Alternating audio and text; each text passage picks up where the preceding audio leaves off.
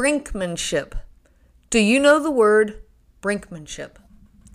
I didn't. This was a word I had never ever heard of before I met my husband. This was a husband who it was nearly 17 years into our marriage before I really figured out what was truly wrong. I was married for almost 21 years to a covert narcissist. There were signs I should have seen, and I'll talk about these signs in, in these episodes, but one of them had to do with this word, brinkmanship. I'm going to explain this word to you right now. I'm Renee Swanson, your host of the Covert Narcissism Podcast. So, maybe you've never heard this word either the word brinkmanship. My husband, you know, he loved to show his superiority by using fancy words. He bragged about his amazing vocabulary, and he just thought it was great and actually funny when he used words that no one had ever heard of before. He would say, "You don't know that word?" You know, I don't I didn't realize you wouldn't know that word holding it over your head and relishing the feeling of power and control that it gave him. It made you feel incredibly small and inferior. He used to say to me, I don't even know what words are common knowledge or not, you know, because all these words they're just common to me. So I don't even know what people don't consider, you know, common knowledge or or not. I never know what words people are going to know or not. And it gave him so much superiority. Well, he told me one time that brinkmanship was his favorite word ever. I did not know that word, which of course only thrilled him. But as I learned about the word, I should have seen the red flag.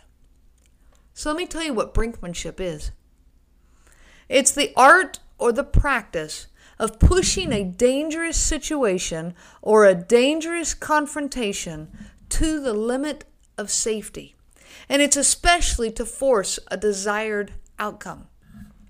Another definition it's the technique or the practice of maneuvering a dangerous situation to the limits of tolerance or safety in order to secure the greatest advantage.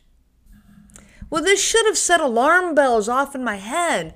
You know, he would describe it as well, I had friends who I could practice this with, and I would push them to the very edge of what they could take, but I wouldn't push them over the edge. But I just right to that edge, and it was so much fun. Well, it was fun because the desired outcome for him was to feel superior, to feel in charge, and this gave him that superiority and that, that level of command. Well, little did I know that he had been practicing brinkmanship since his childhood. I thought it was an odd word and it seemed like an odd concept to brag about, but it was true. He would push situations to their very breaking point. He pushed me and our kids to the brink, to the edge of a cliff to get the outcome that he wanted. And what was that outcome? To make us uncomfortable so he, until we could until we gave in? You know, as as uncomfortable as he possibly could, and we would give in. We would give in to make peace. We would give in to just go forward. We would give in to just leave the situation. You know, he told me that he would push his friends just far enough to make them really mad, but not quite far enough to send them over that edge. And he was quite proud of his skills in brinkmanship. Well, it, this played out in his in his life and our marriage, and it, it was that he made us miserable with his attitude, his reactions, his short comments, his snippiness. It got him what he wanted, though. What he wanted is we all tap danced around his moods. We all bent over backwards to accommodate his wants and desires. We all did everything we could to stay out of his way or to keep him happy. We all did all that we could to take responsibility for the situation just to keep peace. We would even be the ones apologizing to him just to make things better. I'm sorry, I really didn't mean to upset you there and and it's I'm apologizing for things that I should never be apologizing for. You know, I'm so sorry that I asked you to scoot the car over in the garage. I'm so sorry that, you know, that I didn't I didn't take out the trash today. Things that we should never be apologizing for, but we do it just to make peace, just to have some peace in our own home. You know, if I asked him to mow the grass or to do any other yard work, yes, he would usually end up doing it. But he made us miserable about it. you know, he'd get snippy and reactive and and he'd just kind of huff and, and he'd go do it. Well, then you feel bad for asking him. And then after he had mowed, he'd hold that over my head as though now I owed him some great favors. Even though I had mowed the last four times without ever even getting a thank you. But if he mowed, now I owed him. And over years of this, I finally gave up. You know, it just wasn't worth it anymore. I quit asking him, and I just did it all myself. Well, later I realized this is what he wanted in the first place. You know, now he could sit inside, play his video games, and complain that I never had any time for him. And it, and it was all my fault. Well, you know, I would ask him, Will you pick up our kids? You know, they need a ride from such, such and such. And well, this was an ordeal. Everything had to be exactly right. What exact time, what exact location. They better be ready when I get there and don't make me wait on them. And and this is that pushing to the edge where finally I would just give up and go, "You know what? I'll take care of it." Well, that's what he wanted in the first place. You know, there's one time when our teenage son was asking him, Hey, dad, can you pick me up at my friend's house tonight? I could drop him off, you know, but then I had to go to work, and so he needed his dad to pick him up.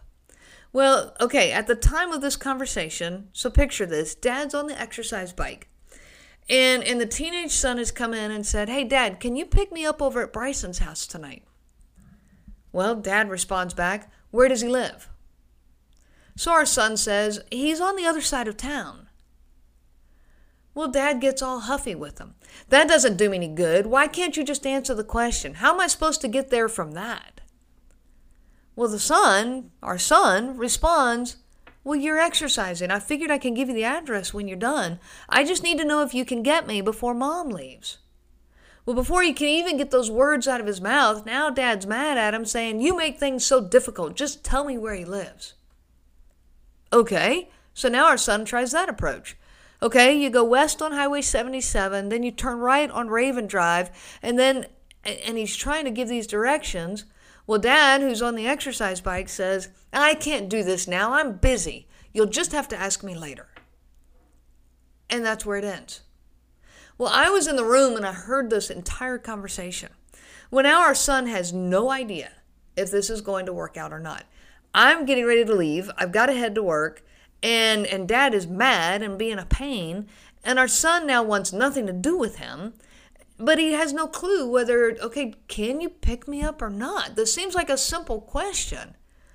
So I finally speak up and I say, never mind. I'll work it out somehow. Well, then and then the response I get from from dad is, well, if you could work it out, then why are you bothering me in the first place? Well, by this time we're just done. You know, now I want to yell at him. I want to tell him how big of a jerk he's being. I want to tell him how miserable he makes his son and how impossible he is to live with and to function with daily life. I want to explode. Well, dad now gets to stay at home, lay around and play his video games, which is exactly what he wanted to do in the first place. He got me, he got what he wanted by pushing me past that point of tolerance, past that point of emotional safety. You know, I took care of our son, I made sure he had a ride, and I worked things out. Okay, fine. But I have times of wanting to absolutely erupt at my covert narcissistic husband. Times that I just couldn't take it anymore. And if you are there, I understand. I get it. You know, I had times I did finally yell back. I don't yell. I'm not that kind of a person, but I did. I was like a cat trapped in a corner. And now I'm raising my voice and I'm yelling back at him. Well, this only thrilled him more because now I look like a raging lunatic. Now he can actually say to me, Well, why are you raising your voice at me? He could tell everyone how I was acting while never admitting that he had pushed me to that edge over and over again. He would tell me how much he liked brinkmanship. He would tell me that he loved to function that way but he never would accept that that was what pushed me to that edge of getting so mad at him and, and yelling back at him. Brinkmanship, you know, it works in their favor because they can push and push and drive you absolutely insane, but they see nothing wrong with this. They, to them, it's like it's a game. And when you react, that's not their fault. They didn't do anything wrong. It's time to stop all of this. It is time to stop giving them this power over you. Do not let them be in control of what kind of a person you are. No one should ever have that power in your life. You need to think about this. They are showing their true colors. They're showing who they are. That's on them. Let them. That's their problem. But who do you want to be? Do you want to be a peaceful person? Do you want to be a compassionate person? Do you want to be a respectful person? Then be that person. Let go of their garbage. Don't give them that power over you anymore so that they have they can decide who you are, what kind of a person you are. Don't give that to them. Be the kind of person you want to be. Be a person who's who's peaceful because that's what you choose. Who do you want to be for your kids? Who do you want your kids to see? You know, you get to decide. The covert narcissist is showing their colors and that's on them. It's theirs to endure. It's theirs to pay for those consequences. That's fine. So be it. But don't let them change who you are. Be respectful. Even to them, you might think I've lost my mind. Yes, even to them. Not because they deserve it. This isn't about them. They don't deserve it. I get it. Don't respect them because they deserve it.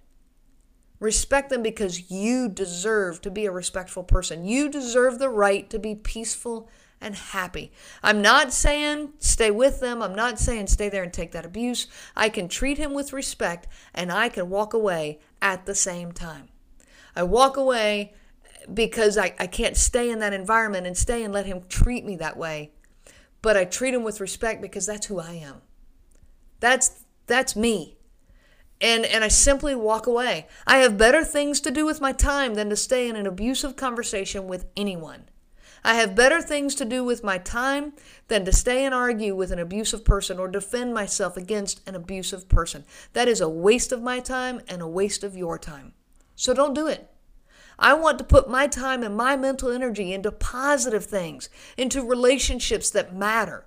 My children, my friends, my family that's not abusive, my hobbies, my work.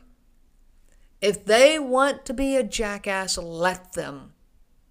But don't let them turn you into anything that you don't want to be. Don't give them that power. You get to decide who you are. You know, one of the best things that my kids ever said to me was, Mom, you've changed. And I said, Oh, how's that? And both of them, two separate conversations, both of them said to me, You are more peaceful. What changed was I quit giving him that power over me. I quit letting him decide how I reacted. I quit letting him be the one to push me to that edge. And I went, you know what? I'm not going to that edge anymore. I'm done. So they began, as my kids saw this, they began to trust me more and more. They, be, they started being more open with me, telling more about what was going on in their lives. We started connecting on a level that we had never experienced before. Yes, I was more peaceful and I was more of who I wanted to be. You get to choose that too, so I'm telling you now go decide for yourself who you want to be.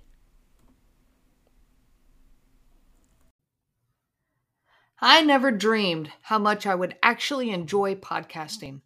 When it was first suggested to me, I'll be honest, I was a bit intimidated by the thought. But when I found Anchor, I quickly realized how easy this was going to be. Anchor provides me with the tools to record and edit right within their program. I don't need additional software. I didn't even need to know how to distribute the podcast because they do it all for me. I would not be where I am today as a podcaster without Anchor. It's all you need and completely free. If you are looking to get started, download the Anchor app today or go to anchor.fm to get started.